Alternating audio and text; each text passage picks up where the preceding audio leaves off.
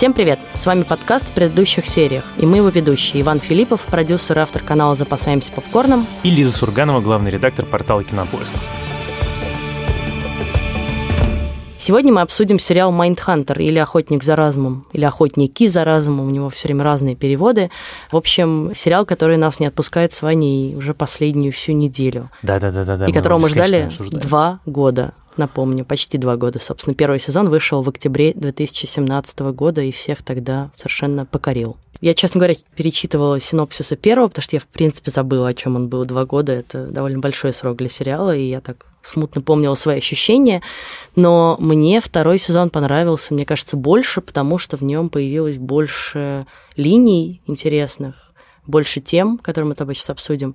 И появилось, наконец, вот это большое дело, собственно, убийство в Атланте. Это абсолютно реальный исторический факт. Ну, как и а, все практически, что есть в сериале. Да. То есть 90% маньяков, которых мы видим, они абсолютно настоящие. Более того, и это, конечно, отдельное удовольствие, если вы уже посмотрели сериал, то погуглите и посмотрите, как эти маньяки выглядят по-настоящему, потому что там сходство абсолютно невероятное. То есть да. они вот на кастинге набивались того, чтобы играл именно человек, который прям по-настоящему по-настоящему похож. Угу ну, включая Чарльза Мэнсона. Да, который, который пришел отдельного... с съемочной площадки Тарантино, это же один и тот же актер. Да, да, да.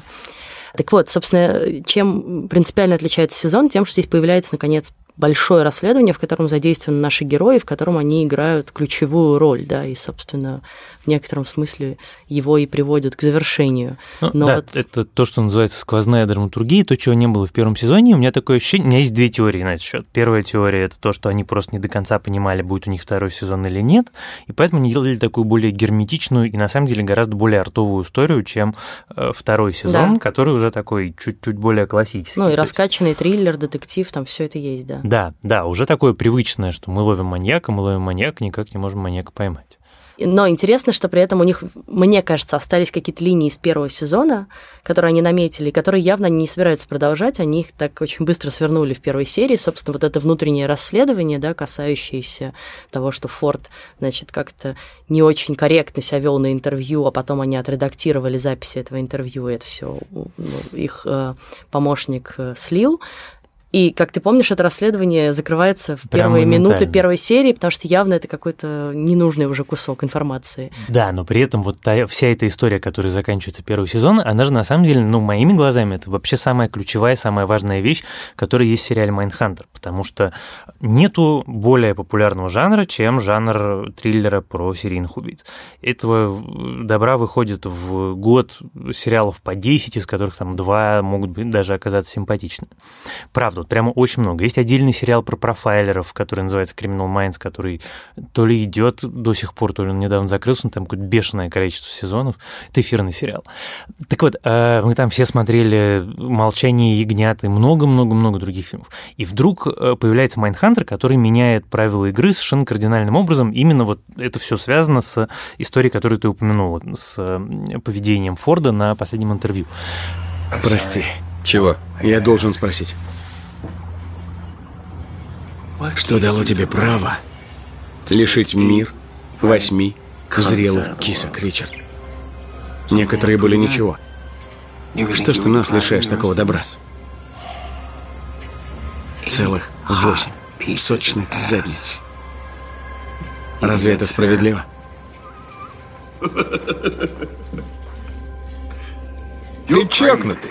Весь первый сезон выстроен таким образом, что Форд потихонечку-потихонечку приходит к пониманию того, что чтобы понять, что происходит в разуме у маньяка, нужно увидеть в нем человека, а потом поставить себя на его место. И только в этот момент, когда ты внутри себя чувствуешь, вот он разговаривает там с Эдом Кемпером, и они обсуждают эту бесконечную историю про то, что он э, отрезал голову своей матери, а потом занялся с этой головой оральным сексом, и он понимает, что если он сам не окажется на этом месте, сам не почувствует, каково это хотеть сделать вот так, то он никогда в жизни не разгадает э, загадки, не поймет, как именно они принимают решения.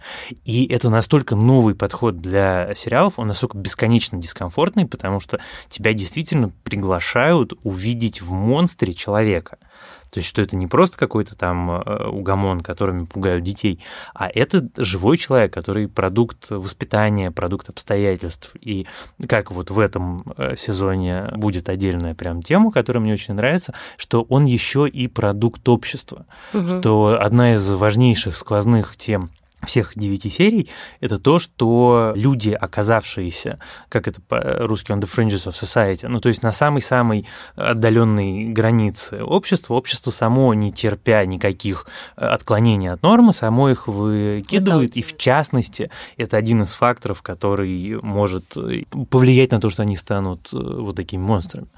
Да, но интересно тут, что если вот в прошлом сезоне они как бы нашли подход, да, ну, точнее Форд нашел подход такой, как бы поговорить э, по-человечески, поговорить по душам и найти еще какую-то тайную страсть, да, или какой-то интерес этого маньяка, и через этот интерес к нему зайти. Ну, помнишь, они там туфли приносили да, да, женские. Да, да, да, да ну или как-то вообще всячески с ними по душам разговаривали, то в этом сезоне у них э, практически с каждым маньяком разговор, собственно, разваливается. Форд не растерял свою интуицию, но потерял хватку и потерял смелость вот так общаться с э, маньяками после этой панической атаки. И самый, конечно, поразительный в этом смысле разговор, их разговор с Мэнсоном, то, к чему они так долго шли, и ты помнишь, что в первом сезоне Форд же даже как бы защищал Мэнсона и говорил, что чуть ли он не жертва да. обстоятельств, и вот как раз общества. И интересно, как его взгляд постепенно меняется, да, когда он разговаривает сначала с самим Мэнсоном, который ведет себя, конечно, просто как ужасно надменный, манипулятивный, такой ну, горди, горделивый, такой, да, какой он ужасно есть. неприятный. И Тенч это сразу как бы раскусывает и не, не может с ним общаться. А Форд еще сомневается и как-то и тоже поддается на эту манипуляцию. Но он же в, в этот момент такая абсолютная рок-звезда. Я опоздал, потому что был в Калифорнии на допросе Чарльза Мэнсона. Мэнсона? Да, сэр. Подождите, вы говорили с Чарльзом Мэнсоном? Ух ты. И помнишь, когда все эти разговоры с э, руководством ФБР, о, вы разговаривали с самим, да, да, да. самим э, значит, Чарли Мэнсоном, а то, что они поставили его песню на титры... Cease to exist. Just come and say you love me.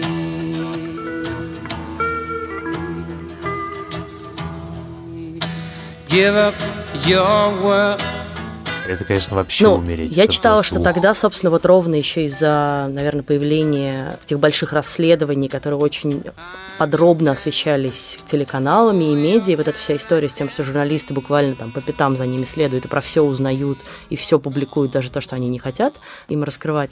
Это действительно было так, и, ну, в общем, это было такое новое слово в журналистике, когда телеканал начали так много времени этому уделять и отдавать, и, по сути, сделали из этих серийных маньяков таких поп-звезд, э, ну, они же гоняются за ним абсолютно как за группой Битлз. И все знают этих маньяков по именам, и что они сделали. Ну, одно следствие другого. Далее. Ну, то есть появление Конечно. людей, которые специализируются на том, чтобы ловить да, серийных убийц, да. означает, что больше людей узнают о том, что в принципе существуют серийные убийцы, и, соответственно, больше медийная активность связана с тем, что журналисты узнают вещь, которую как бы раньше. Ну и дальше им... раскручивают уже да, немножко да, такую желтую даже сторону.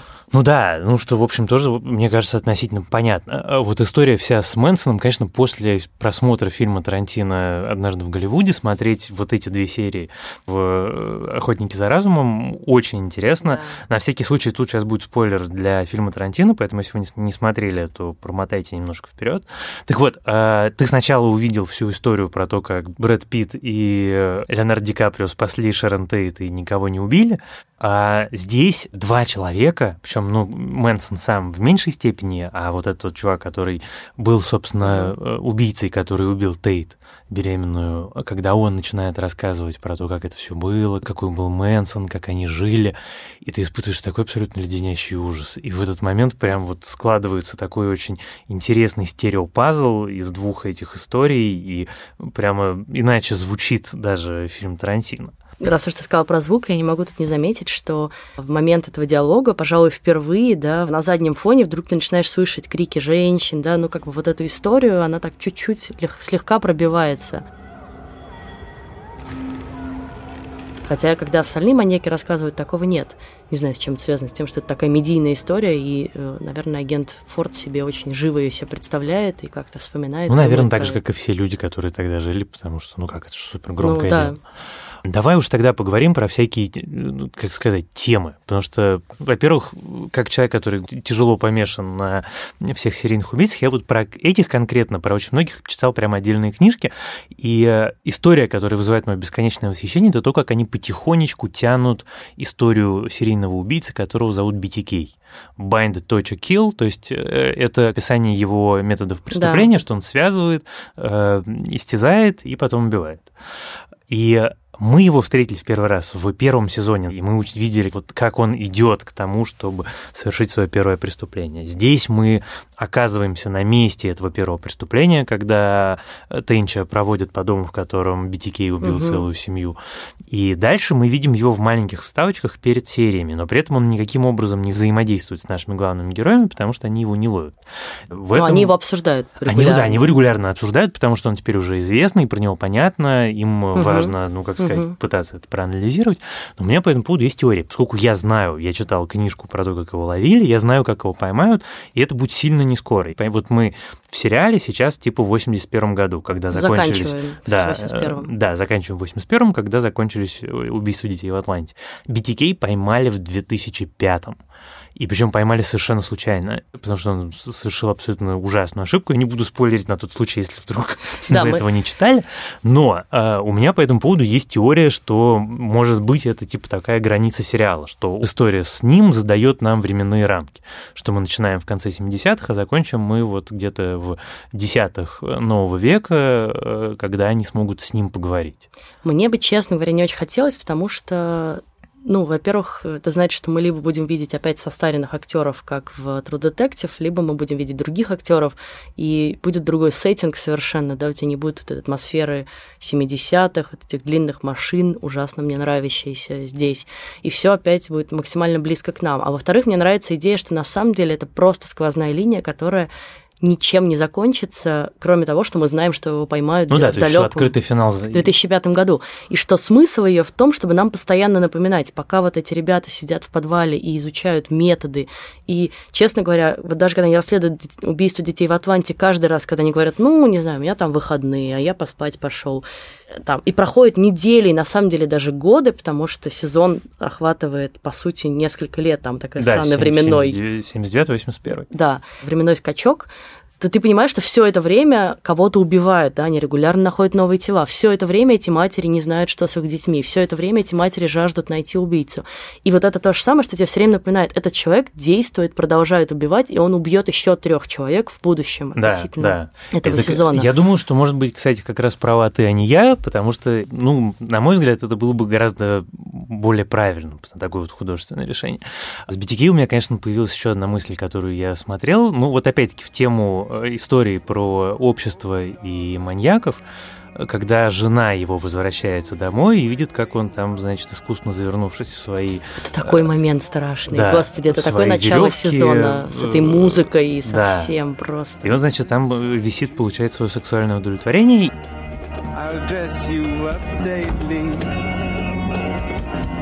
and keep you till death side inflatable doll. Lover ungrateful. Джоан, постой! Дорогая, все хорошо. Не бойся, это...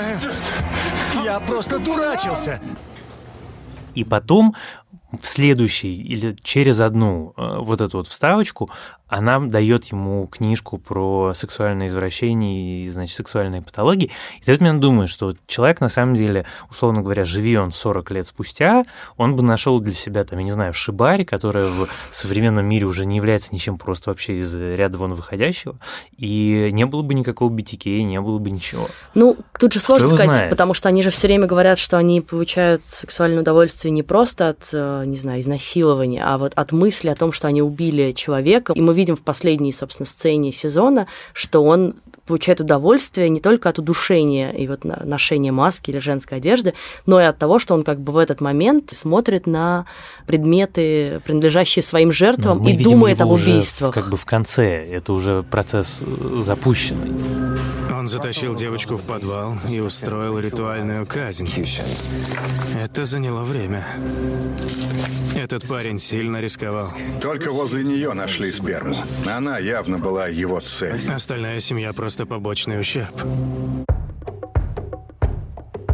Финал разочаровывающий. С одной стороны, они вроде как поймали маньяка, и Форд так носится с тем, что он соответствует всем, как бы, все галочки, да, отметил в своем профиле. Вот он абсолютно идеальный маньяк, тот, кого они ищут.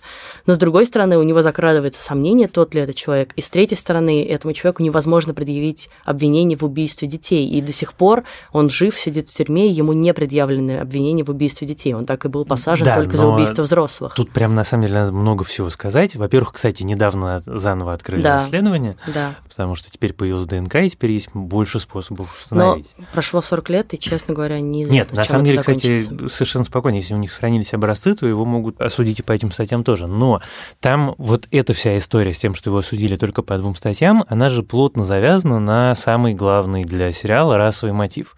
Потому что вся история про Атланту – это вся история про расизм.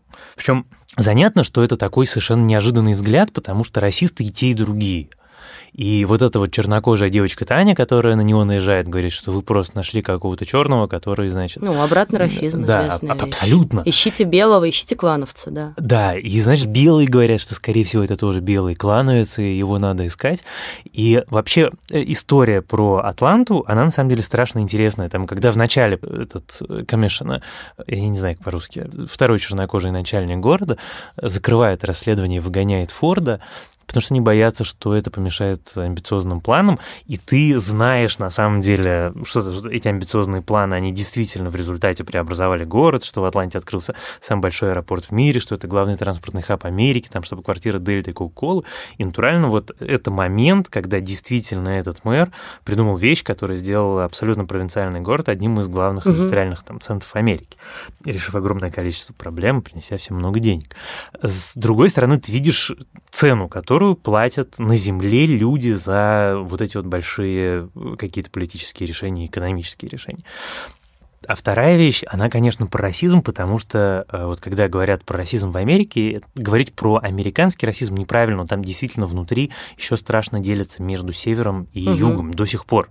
И я сейчас, пользуясь случаем, расскажу историю, которую на меня в свое время произвела огромное впечатление. Вот мы на съемках в Атланте, мы с э, моим руководителем, мы сидели месяц на съемочной площадке у Билли Боба Торнтона на нашем фильме «Машина Джейн Мэнсфилд». Это Атланта. Причем мы снимали не в Атланте, а мы снимали во всяких пригородах и отдаленных всяких городках, там 60-90 километров от Атланты. Это очень, на самом деле, другой мир. Прямо это совсем другой мир.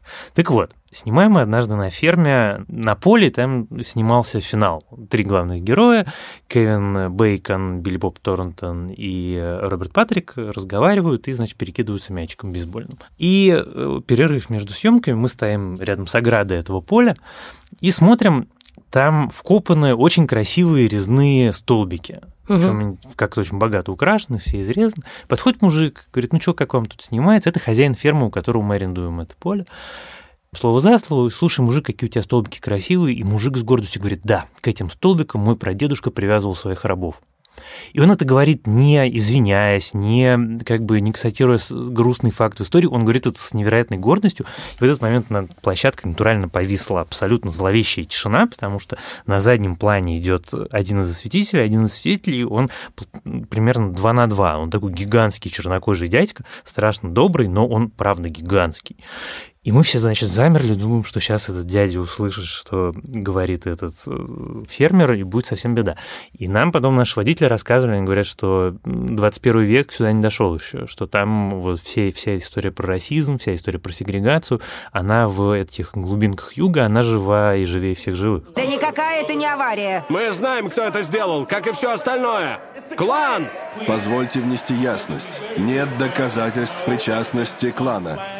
Они веками на нас охотятся. Почему их не проверяют? Теперь пришли за нашими детьми. Мы изучаем все возможные версии. Какие версии? Почему вы не говорите правду? Это делает клан! Одиннадцать черных детей умерло, прежде чем нас стали принимать всерьез. Одиннадцать.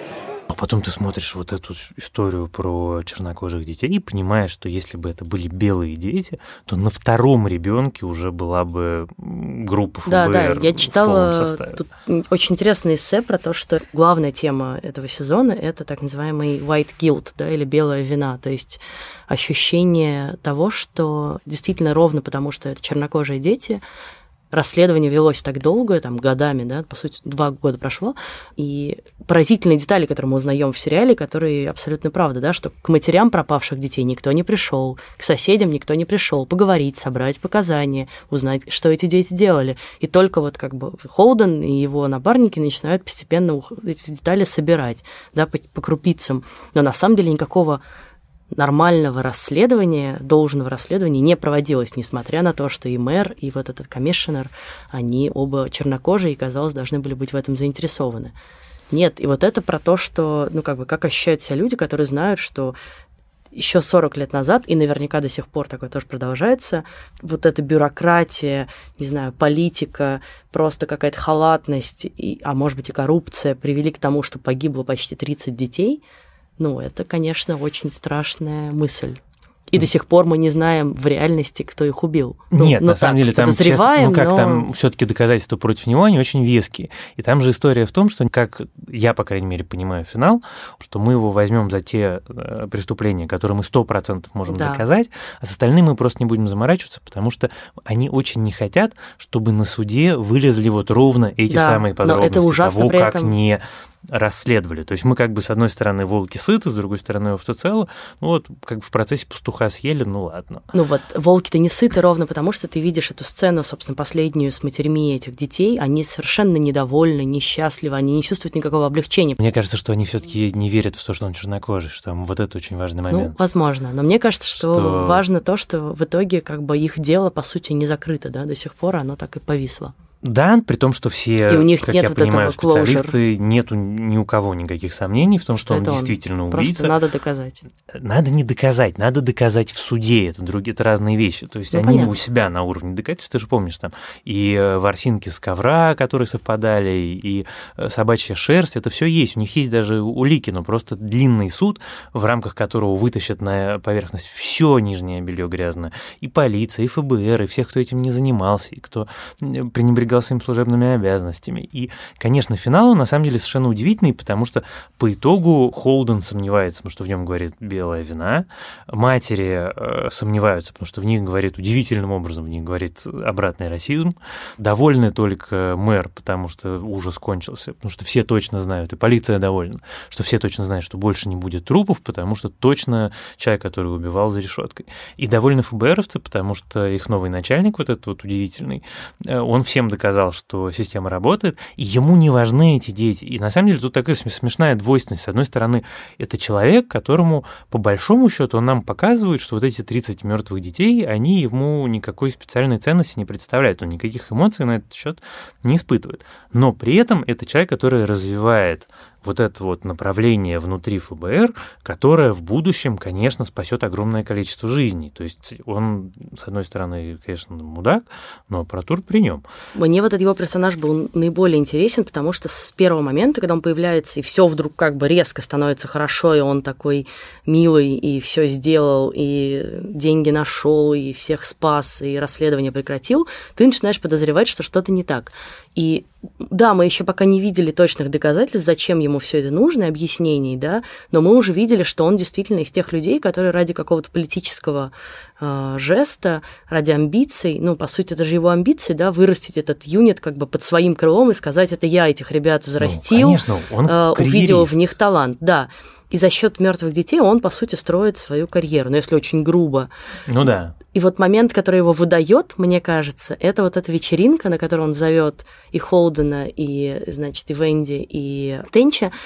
И вроде как тоже все мило и понятно, зачем он их зовет, понятно, что им надо не знаю, подыграть и сказать, что они классные ребята, но когда он Венди расстегивает пуговку, помнишь, на платье, да. он с ней стоит, разговаривает, да. и, и понятно, что он к ней относится просто как к кукле, которую он выставил, и ему плевать, там, не знаю, будет к ней домогаться этот его приятель или нет. А мне, кстати, очень интересно вот эта вот история с тем, что ее отстраняют от интервью. Это приятель, которому не ответили на домогательство, нажаловался, или все таки он действительно как-то рационально рассуждает? Я думаю, что это скорее просто, типа, сиди и не высовывайся, у тебя вот как бы есть свои задачи, а мы тут ФБР будем продвигать. Он же ей говорит, я хочу, чтобы ты отправляли агентов, и я буду тренировать агентов, а она все таки сторонний для них человек немножко. Ну да, на самом деле вот с Венди связана одна из самых, э, с одной стороны, необязательных, с другой стороны, на мой взгляд, очень классных линий вот этой истории ее романа с барменшей, потому что э, эта история, она, с одной стороны, не двигает наш сюжет, с другой стороны, она очень сильно двигает нашего персонажа, потому что наш герой, Венди, в исполнении Анны Торф, она переступает на следующую ступень, что мы ее всегда видели как такую застегнутую на все пуговицы, которой очень важно мнение другого человека. И вдруг она видит, что другой человек, чьим одобрением она так дорожила, он на самом деле, она э, пустышка, абсолютная пустышка. И для нее это супер важно, потому что ее, мне кажется, это внутренне должно как-то довольно сильно раскрепостить. И в этом смысле, э, по логике, по крайней мере, вещей, вот мы в первом сезоне смотрели за Холденом, во втором сезоне мы смотрели за Биллом, а в третьем сезоне не исключено, что главный станет Венди. И это, конечно, очень интересно, как они это придумывают и придумают ли. Еще мне очень интересно, возьмут ли они в следующий сезон этого чернокожего ФБРовца. Он мне очень понравился. Он бесконечно прекрасный. Он прям совсем обаятельный, толковый, очень Он самый вменяемый из них всех и самый рациональный, мне кажется. Там еще очень вменяемый начальник полиции. Он тоже хороший. А, давай мудрый. поговорим про Билла. Мне кажется, его линия, наверное, одна из самых драматических в этом сезоне. Вот вся, собственно, семейная история, душераздирающая история с э, гибелью ребенка. маленького ребенка, в которой замешан его собственный сын. И вот это бесконечная сомнения и рефлексии и мысли о том, вот его приемный ребенок, которого он взял на воспитание в три года, в нем уже заложено вот это будущее такого, не знаю, социопата, возможно, убийцы, человек, который любит издеваться над другими. Это что-то они напутали в воспитании, да, с его женой и вообще, как бы, как ну, с этим дальше или быть. Он что-то увидел или что-то испытал в первые три года своей жизни. Потому да, что для Билла же да. это очень важный момент, когда он понимает, насколько рано начинается вот это вот важное э, формирование характера. Ну, они по... все время носятся с этой мыслью, да, и что потом, семья имеет э, очень важное вот, значение. Вот это вот э, выпивание с директором ФБР, когда он там за вечер выпивает. Я, я пытался посчитать, у меня получилось, что он вы, выжил в одно лицо бутылку виски примерно. Но, в общем, суть не в этом, что когда они разговаривают с этим директором ФБР, директор ФБР говорит, да я бы вообще их пожизненно сажал прям с малолетства. И ты понимаешь, ну, там это прям подчеркивается, что в этот момент Билл, конечно, думает не про кого-то, он думает только про своего конечно. ребенка. Брайана было три, когда мы взяли его. Врачи говорили, он в норме. Но кто знает, как он жил раньше. Как с ним обращались, Чему подвергали?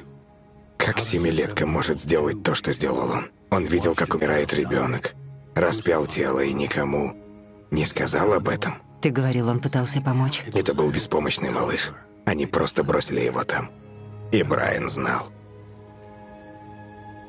Это было с ним, когда мы усыновили его? Или мы что-то сделали? Билл, я тебя знаю. Это не из-за тебя. Это не твоя вина. То есть это просто он такой? И он, я думаю, не только задает себе вопросы о том, кем является его ребенок, он, я думаю, еще рассуждает внутри про систему которая этих детей на самом деле совершенно не помогает. И ни система, ни общество, им никто не помогает. Это же такое звенящее одиночество, в котором ты растешь самостоятельно. Ну и мы видим, как она начинает появляться, да, вокруг его сына, вот этот э, заговор молчания, и все бегут от него, никто не хочет с ним общаться, после того, как становится известно, что он так или иначе причастен к гибели этого маленького мальчика. Но это, конечно, еще момент, собственно, вот тот эпизод, где они обсуждают, как они нашли тело, и этот страшный кадр, да, с эм, контуром тела в да. форме креста, как они нашли этого маленького мальчика, я просто, честно, единственный момент, когда я прям промотала, потому что я не смогла слушать. Ну, это все подробно. Я боюсь с мальчиком, на самом деле, конечно, что-то не так, потому что ну, он выглядит он как странный. такой... Он выглядит как Омен какой-то, честно. Он, правда, выглядит как Омен, он выглядит как, просто как человек, пока сейчас, мне кажется, как человек с каким-то расстройством аутического спектра, но там не про это даже разговор, а про то, что э, вот когда они, помнишь, разговаривают про рыбалку, и когда он спрашивает, а что, рыбы умерли, я такой, ой, Ой. Такой Декстер начало. Вот. И, конечно, очень интересно, чем это все закончится. И я чувствовал какую-то страшную несправедливость по отношению к этому персонажу, который самый симпатичный из них всех, и на которого свалилась вот эта вот херь. Э, домашняя. Но, опять-таки, повторюсь, что там настолько это все искусно переплетено, и каждый раз вот какие-то разговоры с маньяками, которые они ведут, каждый раз ты к этому возвращаешься. Созависимость, в ком ты видишь отца, вот эта история про маньяка и напарника, который таскал ему э, жертв, который в конце да. концов его взревновал. И, конечно, замечательная вся эта тема с тем, как этим людям вот это убийцы, которые убили там один шесть, другую восемь, и одному супер важно доказать, что он не тупой, и вот прям вот эта вся история, как он это выпендривается. И это дико смешно, с другой стороны, очень с, страшно, стороны, да. с другой стороны, восемь человек убил. Но ему важнее всего не то, что про него думают, что он убийца, а то, чтобы про него не думают, что он тупой. А другому очень важно, когда они разговаривают с мальчиком, который водил жертв, чтобы они не, не подумали, что он э, гомосексуал. Да. И он говорит, я не пидор, я не пидор. И вот еще раз, что шесть человек привел их на его глазах изнасиловали, пытали и убили, а его волнует только это. И это, конечно, история, на самом деле, моими глазами, она очень во многом про ярлыки, которые навешивает общество, и про то, что иногда они знают это лучше всего, вот эти вот как раз люди, которые становятся маньяками, они это понимают лучше всего, что иногда навешенный на тебя ярлык, уже неважно, он по делу или не по делу, он определит твою жизнь, ты уже не сможешь из этого вырваться, ты окажешься в такой же клетке, в которой они как бы оказываются в результате своих э, ужасных преступлений.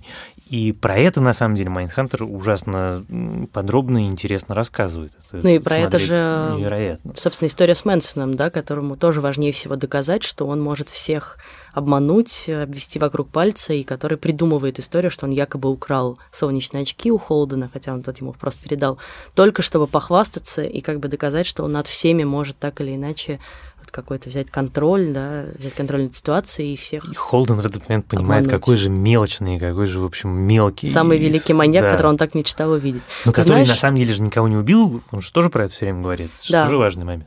Но если вернуться на секунду еще к финалу, что мне кажется важным, и тема, которая там появляется, и которую я надеюсь увидеть в следующих сезонах, ее развитие, как раз вот это сомнение, которое закрадывается в Холдена, не только э, белой вины, не только вины перед этими матерьми, но и сомнение в собственном методе комедия, потому что он так носится весь сезон с тем, что я уверен, что убийца вот этот, потому что он соответствует всем моим галочкам. И в конце, когда ему говорят, что есть еще вот какой-то здесь подозрительный кейс э, со снимками детей, черных и белых, и никто его не расследовал, и там еще что-то сокрыто, то он, естественно, начинает сомневаться. Это значит, что его метод, его теория красивая, на которой он все время прыгает, она может не быть состоятельной, да, она может обмануть его, и на самом деле как раз в истории с BTK она их обманывает, потому что они же все время говорят, маньяк не имеет семьи, у него нет жены, у него не может быть работы, и мы видим, что это человек, у которого есть жена, есть работа, он выглядит как абсолютно нормальный такой приличный Слушай, парень из среднего был, класса. Он да? не просто приличный парень, он же был один из столпов э, местного общества, там э, председатель попечительского совета да, в, в церкви, каждое воскресенье ходил в храм. Именно. И он такой вот натурально, он же в реальной жизни молиться, поститься, слушать радио Радонеж. Такой вот, такой его образ. Именно. И я к тому и говорю, что они так зацепились за то, что они вот всегда четко нарисуют портрет маньяка, и он всегда будет ему соответствовать, что они забывают, что на самом деле это живые люди, которые в любой момент могут отклониться от этого нарисованного портрета и профайла. С другой стороны, вот я сегодня утром читал гениальный текст на сайте Холод про маньяка из Абакана, который угу. сначала насиловал женщин, потом начал их убивать, в котором главная, конечно, самая потрясающая вещь, самая чудовищная, это то, что полиция отказывается раз за разом принимать заявления, раз за разом отпускает серийного убийцу на свободу. Так вот, я дошел до момента, когда рассказывают про его детство, и я думаю, ну вот смотрите, вот властная мама, отца нет в семье, чек, чек дразнили в детстве, детстве толстый, э, изгой, э, нелюдим, чек. Сексуальная фрустрация, чек. Начал убивать, а не насиловать после того, как с ним развелась жена, которую он э, пытался вернуться, чек. Ну, то есть вот все эти поинты, которые все мы знаем, ну, там я знаю, я еще читал кучу книжек, в том числе и научных на этот счет. Но когда ты начинаешь рассматривать эти истории, ты понимаешь, что на самом деле это абсолютная наука, она не просто так, она совершенно не зря. Оно все натурально так работает. Да, но все равно у тебя всегда всегда может быть некоторые Исключения, исключения, и конечно. может быть некоторые детали, на которые ты не обращаешь внимания. Если ты ищешь в маньяках только одиноких мужчин, то ты проглядишь женатого маньяка. Но это то, что говорит наш любимый Да. чернокожий э, Да. ФБРовец в этом сезоне. Он говорит, что все-таки я все с тобой согласен, у тебя есть здравое зерно, но ты имей в виду, что не- нельзя подгонять под э, Да, рамки. и Холден ровно это и делает. И я думаю, что именно это его в конце так и фрустрирует, что он не уверен на самом деле. Может быть, он подогнал этого чувака под рамки или не подогнал. И мы тоже, ну, хотя ты говоришь, что да, доказательств очень много, но в конечном счете А еще один Официально момент, это не доказано. меня в результате очень интересует, э, поведение Билла Тенча по, отношению к своему ребенку. Во-первых, э, как мы знаем про него, он проводит с маньяками и серийными убийцами все время. Почему никто не задумывается в этот момент, что он, может быть, начал думать о убийствах ровно потому, что его папа этим занимается, и это на него тоже влияет. И Ну, там, что фотографии, это- которые находит э, бэбиситер в первом сезоне.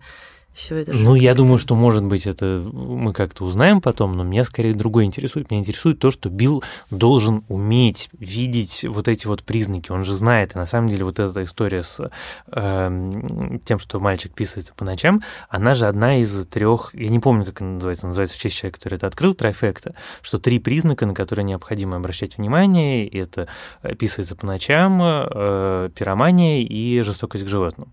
Это три признака, которые есть у всех маньяков без исключения. Это не означает, что человек, который э, обязательно соответствует этим трем пунктам, обязательно становится маньяком. Это, конечно, не так. Но при этом у тех, кто стал, у них там у 99% вот все эти три признака были. И Билл это должен знать. Они про это разговаривают бесконечно, они их классифицируют бесконечно. Они бесконечно разговаривают про э, детство. И у меня ощущение от сезона, что он не то, что не видит этого и не замечает, а он сознательно не хочет этого замечать, потому что ему страшно, что он Конечно. увидит. Но он же про это даже говорит в их диалоге с ребенком. Он же говорит, мне стра... он как бы за ребенка этот диалог ведет. И самое интересное здесь, что он человек, который профессионально умеет разговорить маньяка, да, самого странного, самого дикого и самого далекого от него человека, не может разговорить собственного ребенка. Брайан, мы с тобой не обсуждали то, что случилось. Поэтому я только предполагаю, как все это странно и запутанно для тебя. Но я не знаю. Потому что ты не говоришь со мной. Я не знаю, злишься ли ты или грустишь. Мне надо знать, что ты в порядке. Что бы там ни было, мне просто нужно знать. Потому что меня это чертовски пугает, Брайан. Я не хочу бояться. По итогам второго сезона главный вопрос это когда третий, потому что очень хочется посмотреть третий. Но, как и было, видимо, со вторым, нас будет держать неведение до последнего. Собственно, о втором, от дате его выхода мы узнали, типа, месяц-два назад. Ну, что-то да, такое. Да, типа того. То есть это тоже какой-то специальный выбор Netflix. Обычно они сразу заявляют все и все объявляют, и очень хотят максимум поблизости с самого начала. А здесь они до последнего держатся в секрете, но, видимо, нагнетая атмосферу саспенса. Но сезон отличный, я очень рад, что я его посмотрела, и очень жду теперь третий. В сезон отличный, а первые три серии, которые снял Дэвид Финчер, каждый из которых это такой часовой фильм Дэвида Финчера, это такое наслаждение, что просто словами не передать. Но все же хотелось бы, чтобы Дэвид Финчер еще про кино иногда вспоминал. Не знаю, если бы Дэвид Финчер будет снимать только Майнхантер, я вообще не против. Вот ко всей серии всех сезонов 5-6 заверните. Давай тут воспользуюсь моментом и скажу, что помимо этого подкаста у нас есть еще замечательный выпуск подкаста «Шум и яркость» с э, Львом Ганкиным, который подробно разбирает, как устроена музыка и звук, и саундскейп в фильмах Финчера. Это очень интересно, послушайте обязательно. Да, это мега круто. А в следующий раз мы, я надеюсь, поговорим про сериал «Эйфория», который закончился недавно, и который мне страшно нравится, и, и мы будем его в следующий раз подробно обсуждать. Строго 18+. А это было не 18+, типа. Ну, нет, это было тоже, конечно, 18+. А я традиционно напомню, пожалуйста, ставьте нам оценки в iTunes, оставляйте там отзывы. Еще нас можно слушать в Яндекс Музыке, в Google Podcasts и в ВК. А еще можно нам писать э, ваши письма на почту подкаст собакакинопоиск.ру. Мы их внимательно читаем. Если есть вопросы, будет даже лучше, потому что мы на них можем отвечать, но все ваши версии и мнения по поводу наших выпусков и сериалов нам очень интересны. Пишите их тоже. Спасибо вам, что вы слушаете наш подкаст. С вами были мы, Лиза Сурганова. И Иван Филиппов. Пока. Пока.